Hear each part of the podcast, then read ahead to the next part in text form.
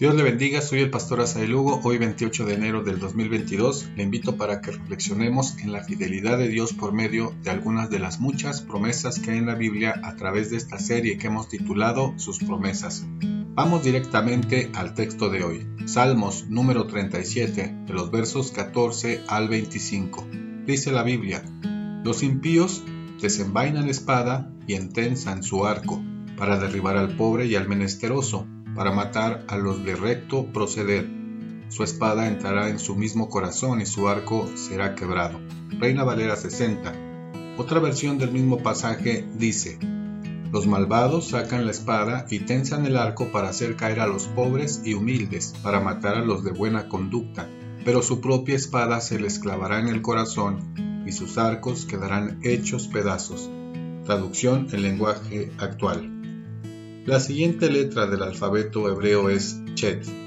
La estrofa del Salterio representa el final que produce el pecado en el hombre y mujer.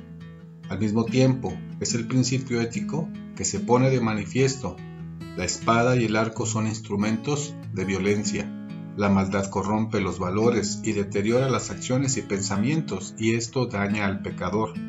Su intención de acabar con el justo terminará siendo una trampa para él mismo para el impío, su propia violencia lo destruirá. ¿Cuáles son las enseñanzas para nosotros en este día?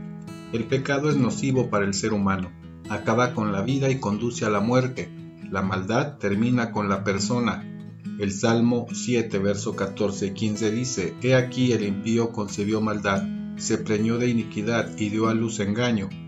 Oso acabado y lo ha ahondado, y en el hoyo que hizo caerá. Dios ha prometido proteger a su pueblo. Dios salva a los rectos de corazón, es justo y protege como un escudo a sus hijos. Da oportunidad de arrepentimiento al pecador para que tome la decisión y reconozca que es pecador y acepte a Jesús como su Salvador. Primera de Juan 1.9 dice, si confesamos nuestros pecados, Él es fiel y justo para perdonar nuestros pecados y limpiarnos de toda maldad. El Señor es misericordioso y perdonador y cumple su promesa.